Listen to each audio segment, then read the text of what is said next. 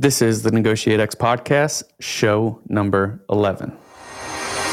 Yeah, quick sidebar here is uh, I know exactly what you're saying with this because with my other company, Grayline Media, I may or may not have recently agreed to something without my technical expert being involved. And I think it's going to come back to bite me in the butt. So we'll talk about it probably in a future episode. So, never a good thing, my friend.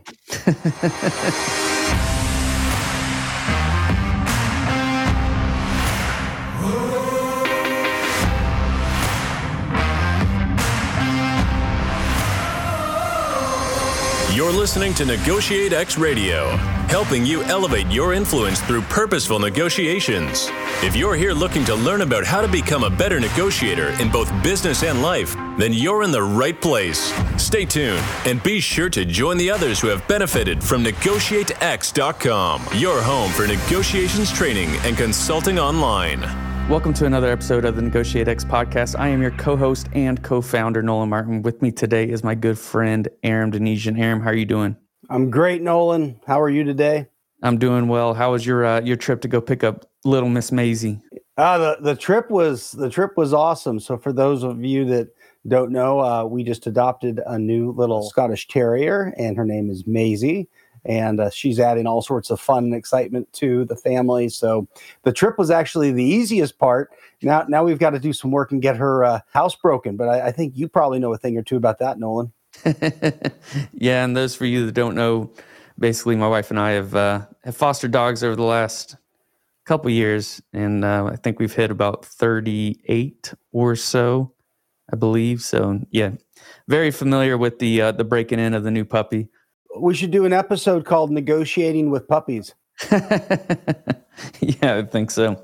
Well, today I am very excited to talk about how to negotiate with a team concept. So, basically, if you're going to have multiple people that want to be at the table or at least in the room, what are some different roles or responsibilities that we can assign each of the members to have a productive negotiation? How's that sound, Aram? No, I think it's great. And it is a fun topic because I mean, you and I've spent a lot of time in our time in service, but also as we've gotten out working as parts of teams. And this, so this is a kind of a critical concept, and I think one that sometimes gets missed within organizations. All right. So usually, I think um, we've identified that it's best to have kind of that one-on-one structure in a negotiation, or at least that's the easiest, maybe not the best. So, what needs to occur? What should happen if you're going to have multiple people involved in the negotiation process. Yeah. So let me get to like let's frame out maybe the problem a little bit more. So so we do need because we sometimes have different expertise within an organization, we didn't have different stakeholders who are critical who need a place at the table, whether that's because they have input or because they need to hear something. We're often going to find ourselves with multiple people at a at a table. And so we need a way to be able to bring them to the room without them tripping on each other or if they're operating in different rooms so we have different members from operations negotiating with another counterparts operations team and or engineering team but then we're negotiating another component. We need to ensure so we're in different rooms. We need to ensure there's some alignment across uh, both space and time. And so i think that's probably my first piece of advice is getting alignment internally over um, kind of our strategy and our goals. Yeah so i think you know one of the key things that we kind of talked about with this is to go in with an intentional plan. It doesn't have to be a concrete, rigid plan. It can be flexible. I mean, as we know in our military experience, no plan survive first contact. Survives first contact. Yeah, Thank that's you. right. Yeah. yeah. I mean, the enemy always gets a vote, right? And you yeah. and I, you and I would never frame uh, our negotiation counterparts as as the enemy, right? We'd always say the other party or our counterparts. Sometimes even our negotiation partners. Those are words we would use. And you're absolutely right that we at least if we're going to go in as a team. We need to have a clear plan on on what this looks like, how our voices are going to get heard, and, and, and kind of what our process is going to be. All right, so let's talk about it. Let's say um, we have a, a group of four individuals. They want to take part in some negotiation for their company. What are some helpful roles or responsibilities we can assign each of them? Sure. So, first of all, let's start with kind of as we think through our kind of steps in the negotiation process and we think about preparation, conduct, measuring success, and then review. So let's start with preparation. I think there's ways to break up preparation pretty well. So we can jointly as a team, you know, do some stakeholder mapping, understand all the counterparts, all the different touch points that we might have with them. We can certainly break that out, flesh out uh, what we know about them being in the room, what those different folks that we anticipate engaging with what are their interests? Are we really clear on ours? We can brainstorm together different options. And within that, we can actually do some, hey, you know, Nolan, I want you to focus more on kind of option generation. Candace, I want you to focus more on what do we think their alternatives are? Have we thought about what ours are? And so even in preparation, I think we can split that up. Then as we get to conduct, which I think is what you're asking about, yeah, there's probably some different roles there we can assume too. Well, I kind of want to back up to preparation. I was just kind of yeah. think of something. If say you have some time to prepare for a negotiation, have you found it helpful to have each of the team members fill out their own negotiation prep worksheet? Or you know is it better to do it collective? I mean what are your thoughts on that? I think there can be pros and cons both ways. I think you can do it collectively. If you have what i would call a healthy team environment where the teams can you know openly criticize and do some unfettered brainstorming if you have had that kind of built into your team culture great, go for it. If that's something that's a little harder because people don't like being criticized or it hasn't been welcome in the past, then absolutely fill in your own and then come back and have a discussion about, hey, here's how I'm kind of reading the situation, here's how I'm doing it. And I think then you gain some of the richness from different perspectives. Let me add one more thing that may be really useful for a team to do when you're getting ready to negotiate in preparation to Nolan. And you kind of, as we're having this discussion, you kind of make me think about this. I would definitely do rehearsals uh, you know, uh, th- something near and dear to your and my heart. I would use the opportunity to have a team negotiating to actually kind of role play it get a feel for what it's going to sound like, get a feel for when different people might bring their voice and their expertise. If you kind of have a cross functional team, you know, representing the organization at the table, I would go ahead and role play that and use one person as kind of the other side, maybe multiple voices from the other side and be able to kind of role play it. So I, I would add that to the kind of the, the preparation piece. Yeah, I think, I think that's a great point. All right, kind of moving on here to execution. No. How do you kind of see this flushing out? So I think again, having outlined a good process and having kind of a good agenda is going to help internally. Another thing that's going to help is uh, having some roles identified, right? So being really clear on different roles. You know, I've, we've done some work in the past with the FBI hostage negotiators. They have a great example in terms of you know the way they formulate their teams.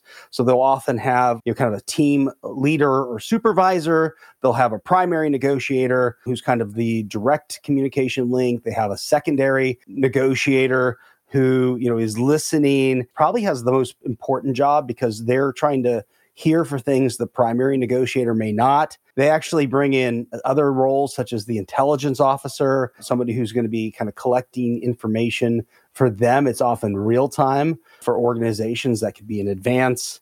They actually have a psychological expert to understand kind of the emotional state of their counterpart, probably something we don't bring to our teams, but it's, you know, certainly some analysis to be done. And then they have some kind of logistical sort of roles too, just somebody who's taking notes, who's making sure we have the right materials. Are we reviewing the right documents? Do we have the equipment we need if, you know, if we're going to be uh, working together with our counterparts, you know, on some sort of PowerPoint or if we're doing this virtually, is everything set up? And so, I mean, I think there's some value there too in considering that, that more administrative logistical piece as part of the team. Yeah. So, Aram, is there anyone else that you considered bringing in on this negotiation? You know, subject matter experts, as appropriate, can add a lot. So they may not be party to the negotiation itself, but they may have some information that's really critical. So somebody from finance, somebody from operations, somebody from engineering. In fact, on those last two pieces, a lot of organizations that I work with, one thing they do is they consider bringing an implementer to the team. And the reason for that is it's easy to get caught up in, as a negotiator, all the creative things we might do to solve this problem. And at the end of the day, if that negotiation result can't be implemented, well, it was all for naught. So we need the ability to make sure kind of a dose of reality and that engineer, that person who in operations who's going to put this thing into practice that's a real valuable person to have at the table who can say, yeah, we can do it on that timeline. Absolutely, we could get that done to that spec. Absolutely, or no, that's that's really not possible, or that's going to come at a cost of other lines of effort, other places we're putting. We have other priorities. So I think that's another uh, consideration for who we bring to the table. Quick sidebar here is uh, a. I know exactly what you're saying with this because with my other company, Grayline Media, I may or may not have recently agreed to something without my technical expert being involved. And I think it's going to come back to bite me in the butt. So we'll talk about it probably in a future episode. So never a good thing, my friend. but I would say it's common. Uh, there's some interesting research. I don't have it my kind of my fingertips right now, but um, I mean, the number of negotiated agreements that break down in implementation, it's fairly significant. And you see some of that with the issues that companies have around mergers and acquisitions, too. That's a really difficult thing to pull off. It sounds really good when you're at the negotiation table. It's a whole nother thing when it's trying to be implemented. So that can be, again, something major like purchasing a company. It can be something a little bit more minor. Yeah. So now let's talk about the actual negotiation more along lines of like the agenda. How are you going to shape this out when there's multiple people potentially participating? Yeah so i'll just i guess the how versus what uh, the, the what is you got to be you got to have an agenda. You've got to have a clear process or folks are going to just step on each other. You're going to you have increased the likelihood you're going to go in circles. You've, you've got to have something. In terms of what that agenda looks like you know again i guess it's kind of based on where you are in the negotiation process. Most negotiations are occurring you know over some time. So if you're early in the process you know having it may make a lot of sense to have like an agenda where we really got to identify the problem and we really need to do some root cause analysis of the challenges we're facing be really clear on what our concerns are and if we can get to it do some brainstorming on possible options and that might make sense to do kind of plenary altogether or make make a lot of sense since you got multiple people and assuming your counterpart has multiple people to do some breakout and start building some cross party alignment.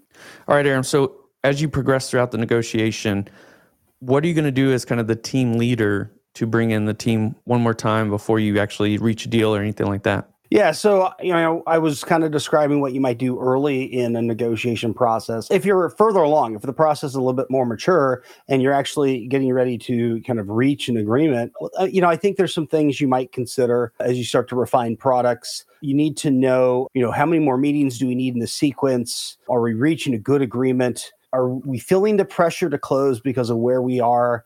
maybe in the quarter or in the year and is somebody kind of saying ah you know we want to make that agreement we may not not be quite there so we need to make kind of a, there needs to be an intentional decision around the team management about hey can we can we step out for a moment and just kind of level our bubbles, so to speak, make sure that we are still all aligned as we get ready to move into a commitment phase and an implementation phase. Have we missed anything? And I think that honest brokering can be incredibly helpful for a team in those mature stages of the negotiation. You know, Nolan, you know, you've had a lot of experience leading teams throughout your military time. You know, I'm curious, you know, what do you do if if you've experienced this where you thought you had team alignment, everybody seems on board, then you have that one person who's kind of pushing back, dissenting, and is uh, now kind of is potentially throwing this negotiation off off tracks? Yeah, so I think in each of my teams, I've always had that one person. But actually, you know, as a leader, I've always found them very valuable because they're going to identify some things I may not have thought about. You know, yeah. I don't think it's necessarily good for everyone to always be on the same page. I encourage people to, to speak their opinion. And then it doesn't necessarily have to be up to a vote, but I definitely want to take that into consideration. And then, but we still got to move the ball forward. So I think, hey, I, I listen to them it's a valid point. We either adapt or change our plan. If we're going to, you know, arrive to some sort of conclusion, then that's it. Like it's got to end there. It's not something that's going to continue on. Does that make sense to you? Yeah, it really does. And the fact that it doesn't have to be kind of this uh, everyone on board, go, no go sort of decision, kind of a very, what I'd call kind of a checklist mentality, be one in which, you know, hey, that diverging point of view, incredibly valuable. Wow, let's go back because we didn't consider it. Let's go back and consider that now. Or, you know, we have, we've acknowledged the kind of the risk that you're raising and and we have some ways to mitigate it and manage it as you know as we move forward. I think it's pretty naive to think that we're going to have a perfect solution every time that everyone on our team is on board with. And if we're going to always wait for that, I mean, like you said, you know, we got to get that ball moving. If you're always waiting for everyone to 100% be in love with everything you're going to do, I don't think anything's ever going to get done. So I think the way you framed that up is really good. All right, Aram. Well, I appreciate the conversation today.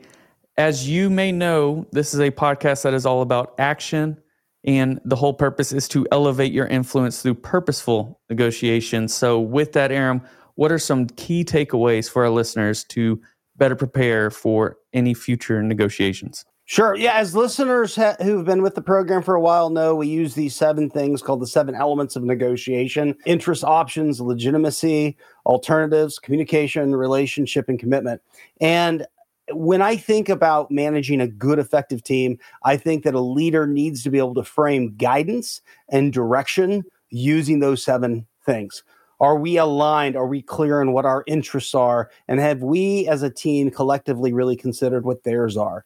Have we done a good job brainstorming possible solutions? And are we open to doing that as part of the team process with our counterparts and so forth? And I would work through those seven elements as both an alignment structure and as a guidance structure for the team that I'm leading. Yeah, sure. And I think that a point that I would like to make is just as the leader, make sure that you are creating an atmosphere where not everyone is going to buy in all the time because if you are in the event that everyone agrees then they're likely not being completely open and honest with you. And that all starts with culture. So i uh, encourage you to definitely check that out. All right. So the next key point is we need you to head to apple podcasts or wherever you listen to this podcast and give us a five star rating.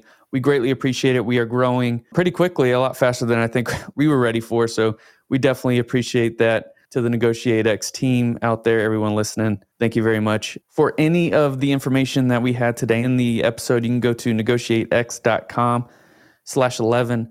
There you'll find some resources, likely just the prep tool that Aram keeps mentioning that would help prepare you for any upcoming negotiations. If you have a topic that you would like us to cover in future episodes, then please shoot us an email at team at negotiatex.com and we will try to address it in further episodes. And with that, we will see you in the next episode. Thank you for listening to Negotiate X Radio, helping you elevate your influence through purposeful negotiations. If you're here looking to learn about how to become a better negotiator in both business and life, then you're in the right place. Be sure to join the others who have benefited from NegotiateX.com, your home for negotiations training and consulting online.